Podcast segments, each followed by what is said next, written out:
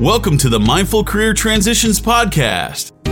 This is the show for you if you've had success in your current career, yet you feel like there must be a more fulfilling way to spend your day.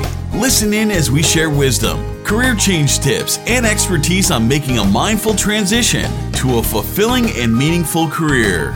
Here's your host, Liesl Teversham. Hello and welcome back, everybody. I'm so excited to introduce you to my guest today. As Facebook is a really wonderful resource for me to meet new people, I met Jim in an online group and he's agreed to share with us a bit about his journey from one career to another. And he's in the middle of, or has, actually already made that transition, and I'm really excited to introduce him. So, let me tell you about Jim a little bit. He's been a story lover as long as he can remember. After studying the works of writers like William Shakespeare, James Joyce, and Alice Walker, he spent two decades teaching at high schools and colleges in the US and abroad. But what he really wanted was do what, what he really wanted to do was tell stories. He frequently promised himself he'd use school recesses to write every day, but almost never did. And Jim, I think so many of us can identify with that good intention that never actually happened. Mm-hmm. His 2008 marriage and a subsequent relocation made it necessary to abandon the teaching post. He took an office job and suddenly had very little time to write. Actually, it was just the break he needed. A 40-minute train commute twice a day and an hour lunch break were his only guaranteed writing times. This made it necessary to use every minute available. And guess what? Within a year, he'd written what he considers his best work to date, an original screenplay called Turning Two that is currently in development for production in late 2015, and we'll ask Jim about this production a little bit later on. More importantly, he developed a discipline and a dedication to his craft he'd never known before. Earlier this year, he decided to abandon the office job completely, and since September 1, has been pursuing storytelling full time. Jim, that was already so inspiring for me to read your story. Thank you so much for joining us and very welcome. Well, thanks for having me. It's good to be here, Lisa. Thank you. And you know what? I just realized, in fact, while I was reading the bio, I neglected to mention your surname. So can you just let me know whether it's Jim Malone? Is that how you pronounce it? That's right. Okay, fantastic. So, Jim, we're talking to Jim Malone today. I'd love to ask you, Jim, we already heard a little bit about this journey. If you can just share, in your own words, maybe a little bit about this decision you made going from education to something as scary as completely doing your own thing, uh, writing full time. Would you like to share a little bit about the inner journey and the outer journey? What what all went on for you?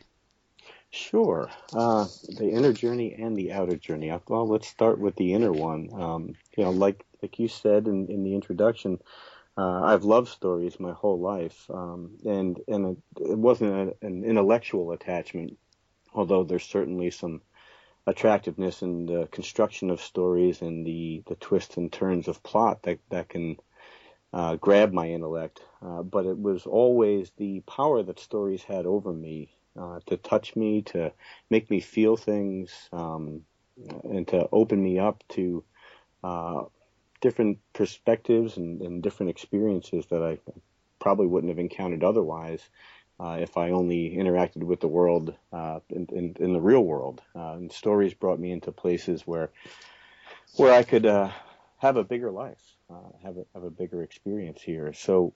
Uh, by the time I was a teenager, I was I was already very much interested in the idea of creating um, stories and, and bringing stories into the world where I could have that kind of effect on others.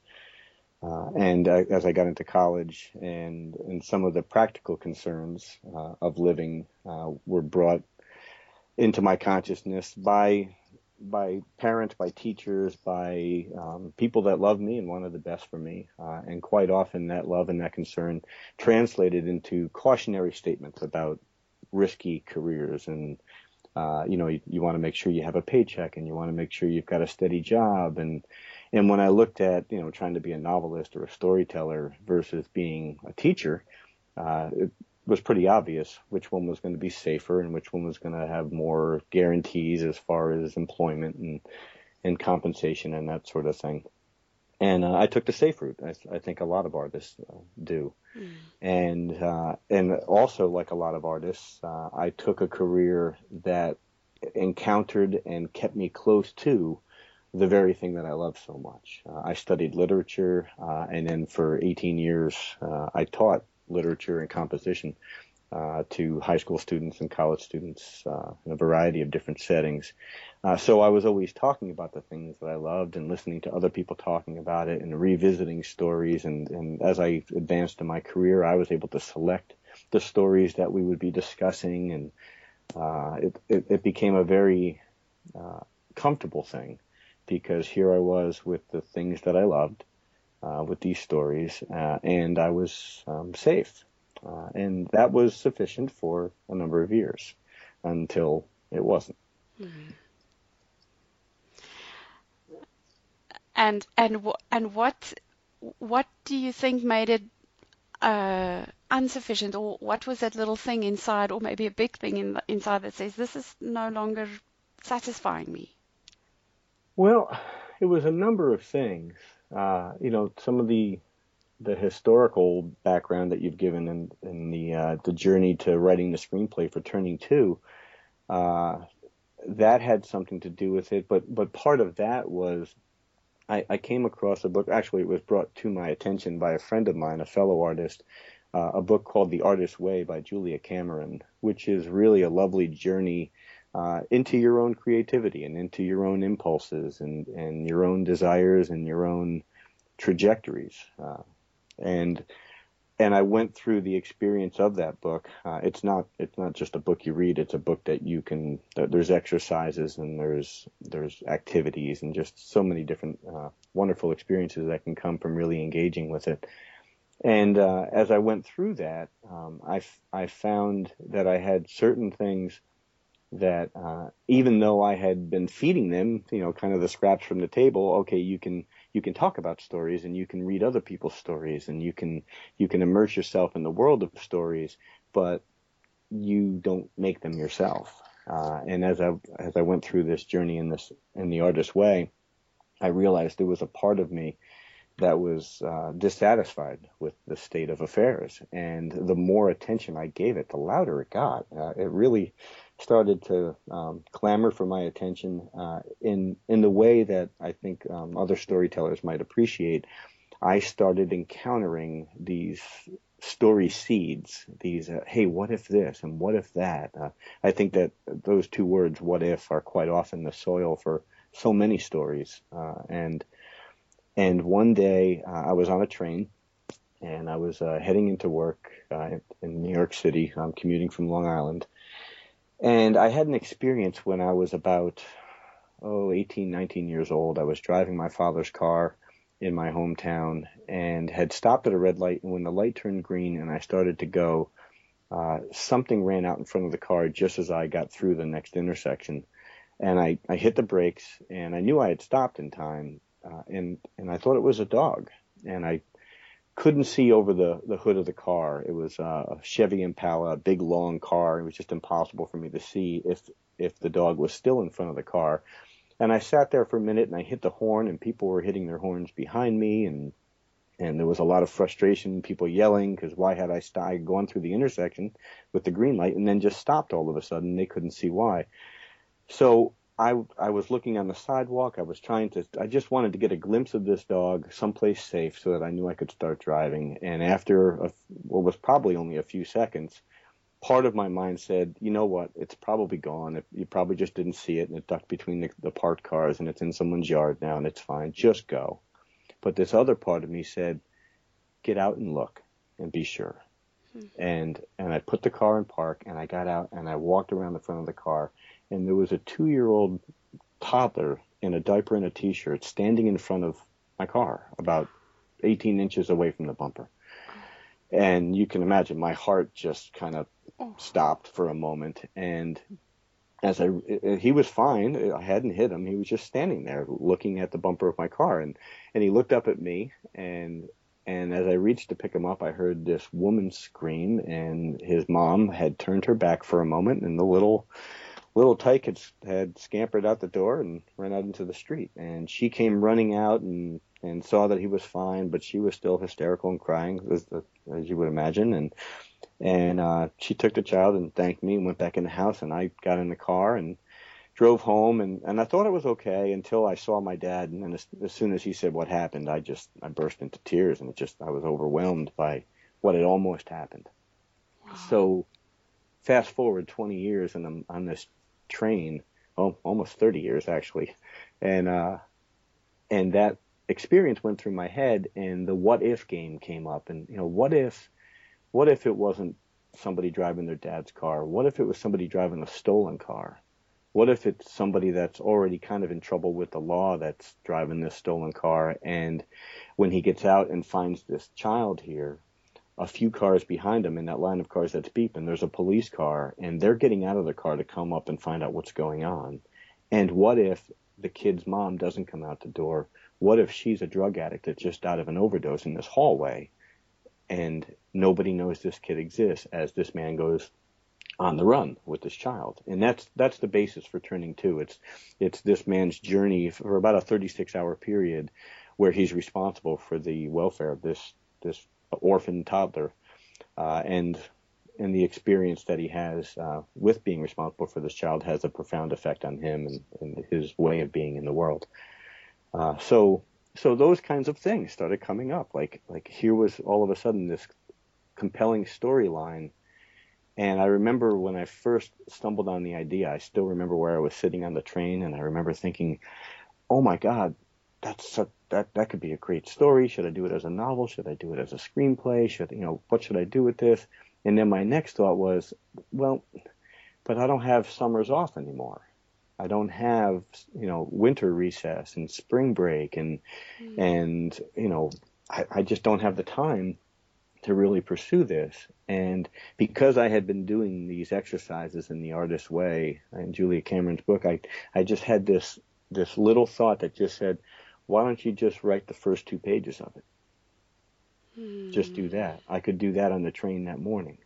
And the next morning, I, I got on the train and, and I wrote a little more. And, and it took about a year uh, to to hammer out the first uh, draft and, and then polish that and, and get to a second and a third draft. And it changed considerably, you know, as, as writing will and as stories will.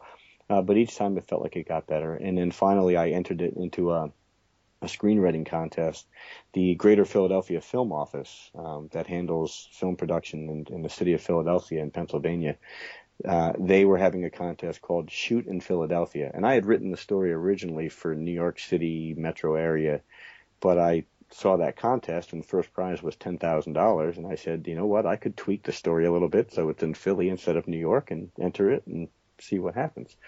So I did, and was contacted a little while later and told that it had taken the grand prize. Wow. Well, so many uh, thoughts went through my mind as you were telling this, you know, just very inspirational thoughts for, for other people who may be looking for their ideal career. And one of them is you were you were open to opportunities. Like, mm. okay, so for this prize, it needed to be in a different city, and um, you took that opportunity, you made it a part of your journey. And then the other thought that came up was how something had happened to you 30 years before. Um, it was almost like it was a seed for your career, but it happened so long ago that, you know, at that time you you said you were 19 years old, I think.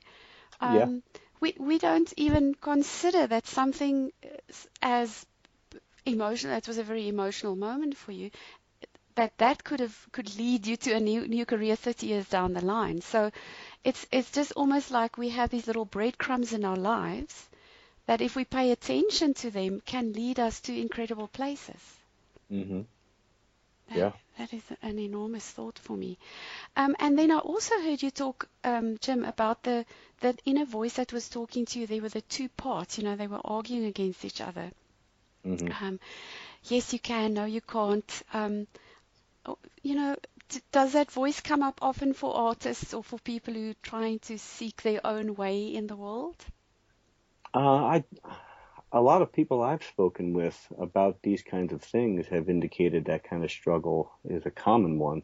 Uh, I, have named the two things, uh, and and the, the names that I've given them uh, might be things that other people would identify with too. I, I think there's a the intellectual, rational, uh, often cautionary voice um, of my ego. That's that's you know telling me to only do things that are going to make me look good, only do things that I know I can succeed at. Uh, don't do anything foolish or risky or uh, that might uh, in any way embarrass me.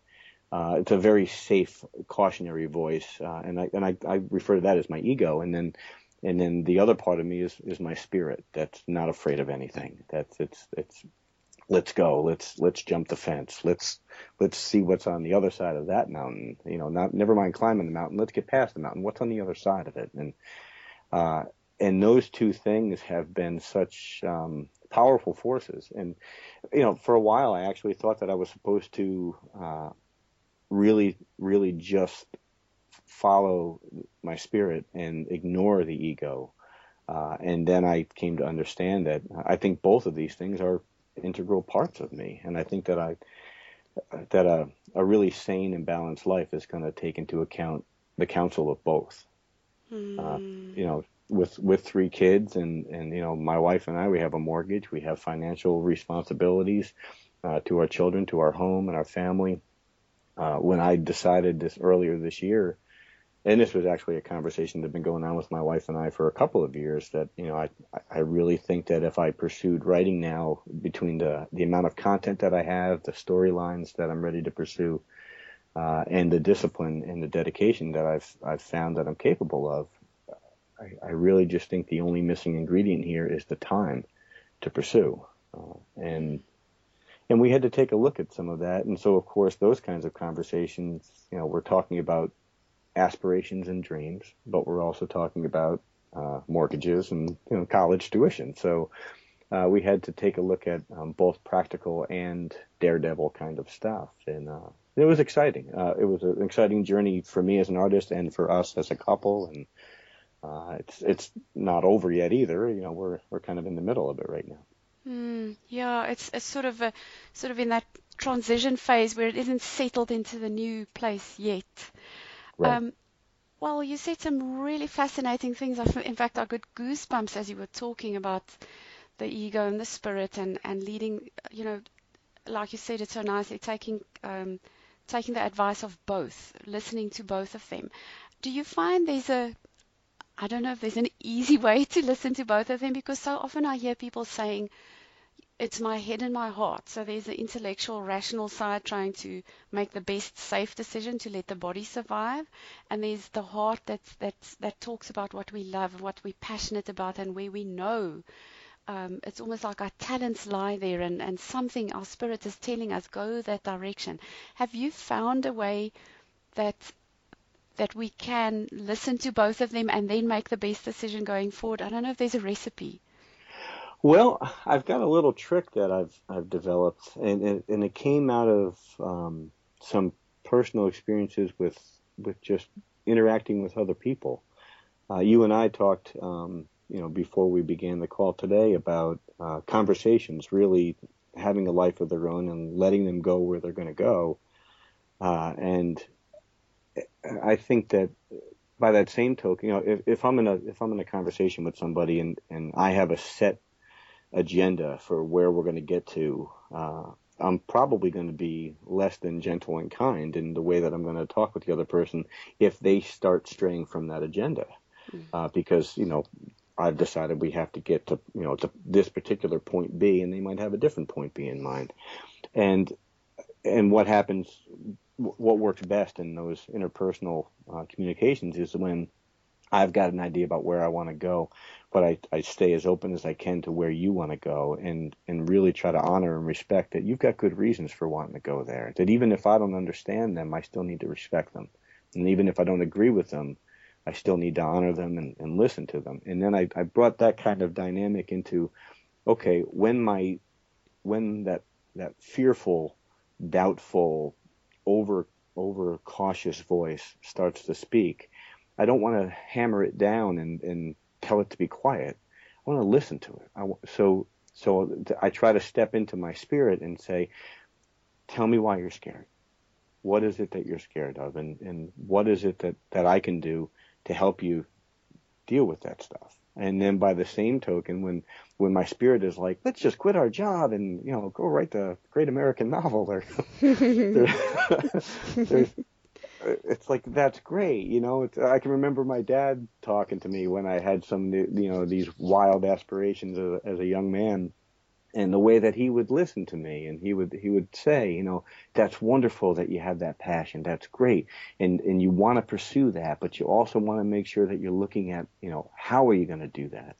Uh, and one of the really nice things about uh, my wife and I and, and, and our marriage is she is very practical and and I am very flighty, I guess you you mm. would call it. Mm. So we've got that nice balance within our marriage too. And and to be fair, and this is something that she's helped me see too. I also have my practical side, and she has her dreamer side. It's not we're not black and white in those things, but our personalities are, are a little more slanted one way or the other way so we find that in our conversations, especially things that are going to affect our family overall, uh, when we really listen to each other and encourage each other, you know, well, why do you feel that way? And let's look at that and let's let's let's explore all of it.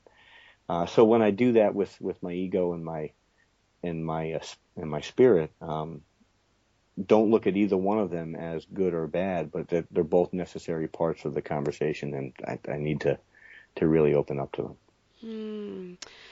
Wow, Jim, that is really profound wisdom that you've shared with us today. Um, and I just really think it is such a different place that we can um, come to if we listen to both sides. And there's probably sometimes more than two sides. Sometimes we have three voices or four voices, each with a different sure. perspective. And if we can not bash them and say, shush, you know, be quiet, I don't want to hear you, but encourage them and say, tell me more. What else? What, what else is going on for you? We bring it all into the light. And when mm. things are in the light, we can face them and we can figure out what to do. But when they shove down there in the dark, it's very hard to make sense of it all. Yep. Mm. Yeah, I think uh, a, a, friend of mine um, shared with me a couple of years ago that the, the things that are boiling up inside of us, uh, it's kind of like you can put a lid on a pot, uh, but it doesn't keep it from coming out. Uh, it just oozes out over the side, or it blows the top off, or uh, sooner or later I'm going to have to deal with what's boiling in there, or I'm going to have to find a way to turn the stove off. And and the truth is, when when we're talking about art, when we're talking about uh, our our careers, uh, and really, I mean, we can we can use words like jobs and careers and all those things, but we're talking about our lives. Yeah. We only get to do this once, as far as we know. I mean, maybe there's more, but you know, as as far as I can see and, and put my hands on, this is not a dress rehearsal. Correct. Yes, this, this is, is, for real. yeah. yeah. yeah. So so find ways to make the absolute most of this this one that we are aware of right now. Right. Mm. Oh my goodness, Jim, so inspiring. I want to ask you another thing about creative pursuits and this big word fear. You know, we, we heard the ego can mm. um, mm. come in sometimes and tell us not to because it's risky and, you know, what if it, it has its own version of what if and it's not usually the pleasant what ifs. Mm-hmm. How have you found fear um, playing into the creative pursuits and writing and, and a new career for you? Well, it's interesting because uh, I, I had an experience some years ago with um, I was driving uh, an old beat up car that I had in in a snowstorm in upstate New York, and I didn't have very good tires on it. This was at a, a kind of uh, challenging time in my my young adulthood, and I had a uh, I, I was going down this road and all of a sudden the tires um, started sliding on this road, and I was going down this this slight hill, and there was a bit of, cur- of curve at the bottom, and I'm turning the wheel, but the car wasn't responding to me turning the wheel; it was continuing to go straight. And fortunately, it was just a snowbank there that I ended up sliding into at like you know very slow speed. I, it wasn't a it wasn't a horrible collision or anything like that. But I took something away from that that I had, I had never encountered before. I, I had the, the usual, if you've ever been in, in a car when the tires start to slip or something like that, you, that feeling in your belly, uh, and, and your heart starts to beat and, and it just feels like everything just goes kind of liquid and, and scary. yeah. And, and the thought that came as I pulled out of the snowbank and started driving, um, I had actually been thinking I, I was dating someone at the time and we were having problems with the relationship. The relationship, I, it turned out, was actually coming to an end. Uh, and I, I had been convinced that I was, I was so in love with this person. I'm so in love with them. I, I love this woman so much, and, and we've got to make this work. And all of a sudden, as I'm backing out of this, this snowbank, I realized that feeling that I have, that's, that's the feeling that I usually have when I'm with her. And that's, that's not love. That's fear. And and it was really strange that I was attracted to someone that was kind of a wild child and and uh they had that that flighty spirit too. And every time we were together you, you never really knew what was going to happen next. So and I and I was mistaking fear for love. Uh so that kind of that became like a kindergarten experience for some lessons I learned in the years that followed about I can often mistake things for fear, or I can mistake fear for other things. Uh, and one of the things that I encountered when I was looking at this uh, this creative journey and this this creative career was, uh, I was I was talking to a friend of mine and and I was expressing some what I thought was fear. Uh, you know, what what about this and what about that and and I said, you know, I, I I've got to get rid of this fear so that I can I can function better. And he said to me, you know, I've been listening to you talk, and this actually sounds like excitement. Mm-hmm. This sounds like you're really like all of these questions aren't things you're shying away from. These are questions. These are uncer- uncertainties, but they're uncertainties that are drawing you, not not repelling you. And when we're drawn toward uncertainty, that's usually because of excitement. Like, hey, let's get on that roller coaster. Hey, let's let's go into this dark cave over here. Let's let's get in this boat and see if we really do fall off the edge of the world. You know, there's uh, that that sometimes you know the physical reaction inside my body, my heart racing and my stomach doing flip flops, is the same when I'm excited and passionate about something as it is when I'm afraid. Mm and that really kind of helped me start tapping into that stuff. That that when I get a physical reaction now, I no longer say, "Oh, I know what that is." I I give it time. Well, maybe it's fear, but maybe it's excitement, and maybe it's maybe it's something else entirely that I haven't named yet.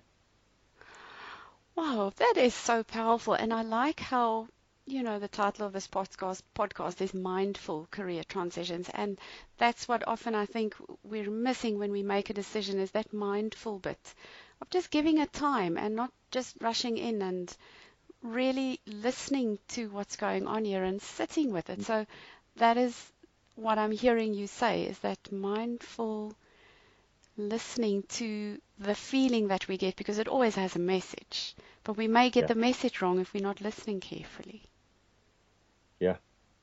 And I think another um, thing that I've come to understand about fear is I tend to I tend to get tangled up with fear more often when I'm wrestling with questions about what should I do. Yeah.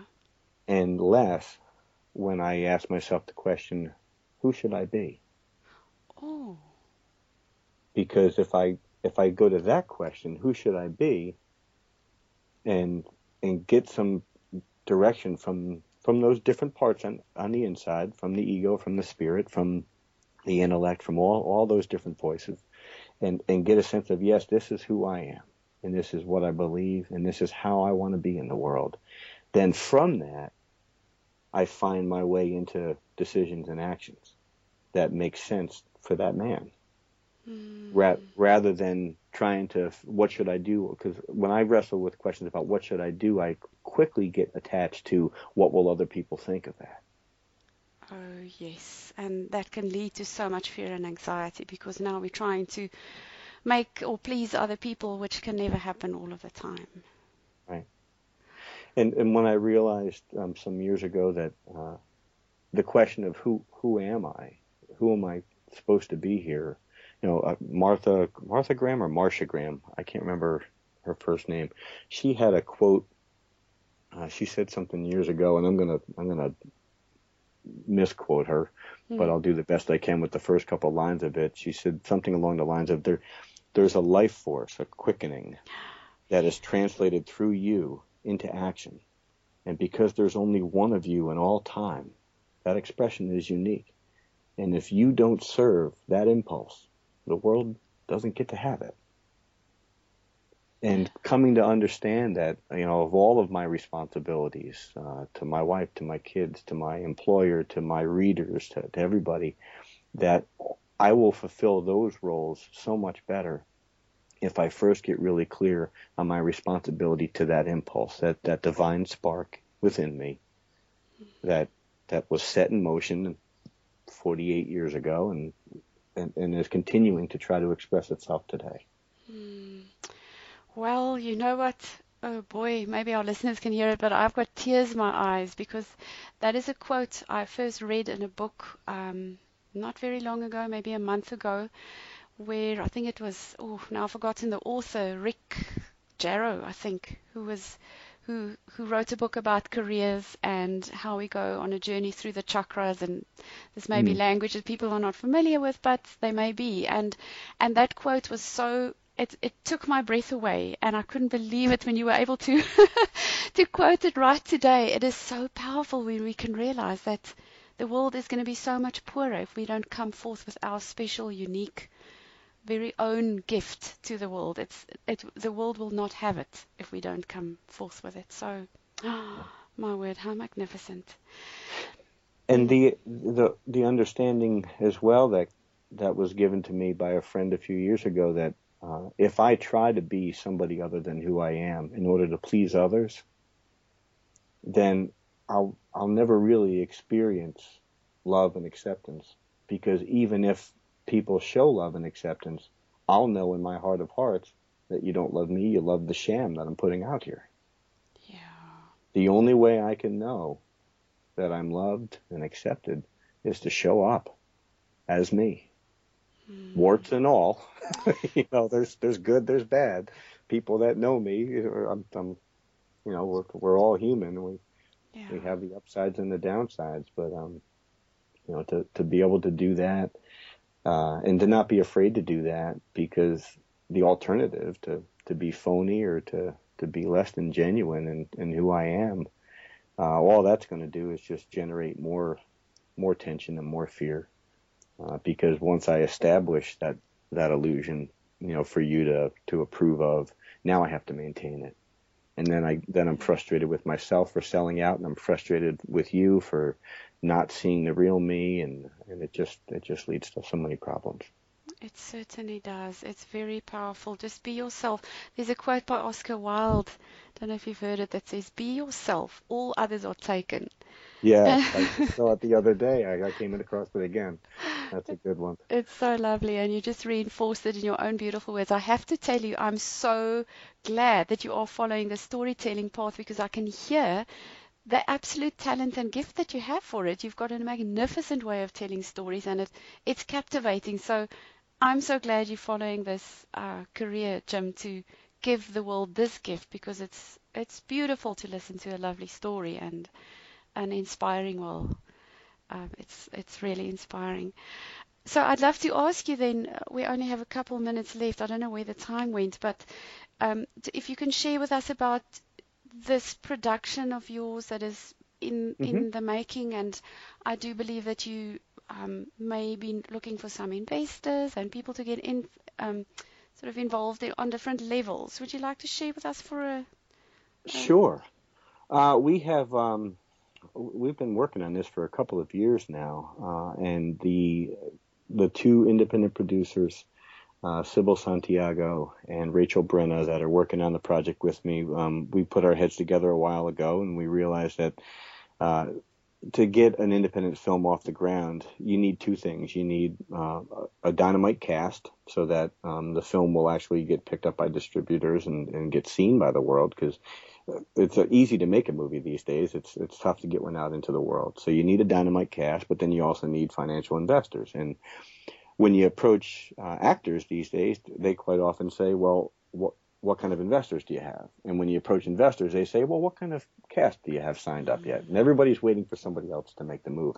Uh, but we found uh, we got a, a, wonderful break just recently. Um, Judy Henderson, who is the casting director for uh, Showtime's uh, series Homeland, which is very popular. It's on um, uh, on TV for a number of years now, and she won an Emmy Award a couple of years ago for her casting directing work uh, for that series. She has read the script and is in love with the story and is really excited to bring aboard talent. So having her now signed onto our team really means that we're going to be able to reach into pools of, of acting talent. Uh, so it really is now a matter of um, I try not to pound the pavement. I think the pavement's been pounded enough, but I'm caressing the pavement, I'm massaging the pavement, whatever you need to do with the pavement to to drum up interest. Um, our website uh, is uh, www.turningtothemovie.com. That's all spelled out. Turning to T W O, turningtothemovie.com uh, is where you, um, anybody that wants to get involved in the film can find out more. Uh, we we are engaging local community businesses um, that have already been helping with contributions of uh, locations where we can shoot, uh, with transportation, with uh, catering to feed cast and crew when we're on set, and doing as much as we can to really offset production costs. Uh, it is uh, a low budget film. Uh, it, it's going to be made for a million dollars or less. Um, already we're, we're looking at less because of the community partnerships that we've been able to form with, with, with different companies. And, uh, and we're excited. Uh, I think that it's, it's really just a matter of the right, uh, the right people, uh, seeing this. Um, it is a story also that, um, it involves a man with a drug addiction. And we've been in touch with, uh, professionals in the treatment industry that have also read the script and they think that it would be a wonderful tool uh, in treatment settings uh, to be able to work with people that are encountering their own demons with drug addiction and substance abuse to help them see um, it's not a story about a guy that gets clean and sober but it is a story about someone that has that problem. And as the result of some acts of love and service on behalf of others uh, he finds some fundamental shifts taking place within him. And a day or two into this journey, he realizes, wow, I haven't had the desire to to smoke or drink or, or do any of the things I've been doing, which fits in with a lot of uh, treatment um, philosophy and 12 step philosophy and, and uh, different uh, things in the recovery community about uh, not just changing the, beha- the drug and the alcohol use behavior, but the fundamental shifts inside that need to take place for, for people to really realize uh, long-term change. So, uh, so people that believe in that kind of mission might want to help us uh, get this story out there too, and and uh, we're we're moving forward with the the belief that uh, the universe loves artists and the universe has lots of money. Mm. I can't agree with you more, Jim. We see money every day. It's just maybe in, in the places that we want to see it, it's not there yet. So it's going to, um, how, how, do they say, where's the money going to come from? For, from wherever it is right now, that's where it's going to come go. from. So, well, it's, it's, it's what I love about this movie is not only is it playing into your talents and strengths and your storytelling abilities, but it's also going to do such good in the world. So that is a magnificent com- coming together of, of many different um, good and uplifting things. Jim, it was an incredible conversation. Wow, I'm just so blown away but by how the conversation went and you know, we just met each other and it can go to such deep places. So thank you for your beautiful sharing and, and inspiration. Um, is there any last two words that you want to say or a last little tip or a something that we that our listeners can take away with uh, with them today? Uh, the only thing that I that I suggest to my fellow artists is um, try to get quiet each day, because the artist within us, I don't think yells and screams. I think it talks to us very softly, and we have to get quiet to hear it. Oh, beautiful, beautiful wisdom. Get quiet every day, and I think not only the artist, but every single person on earth can do with some of that quiet space where the little voice talks, the spirit. Jim, thank you from the bottom of my heart. This was incredible. Thank you, Liesl. And to our listeners, thank you so much for listening in. And if you need help with finding a career that you'll adore and love, please contact me through the website savvyselfgrowth.com. Remember, a fulfilling career is a journey that involves the wisdom of your heart. It may take a little time, yet the rewards are so incredible. Thank you so much for tuning in today. For other inspiring guests and articles on career change and the notes of today's show, be sure to visit savvyselfgrowth.com. Download your free gift while you're there. Thank you for sharing this show with a friend. Remember, a mindful career transition is a journey that involves the wisdom of the heart.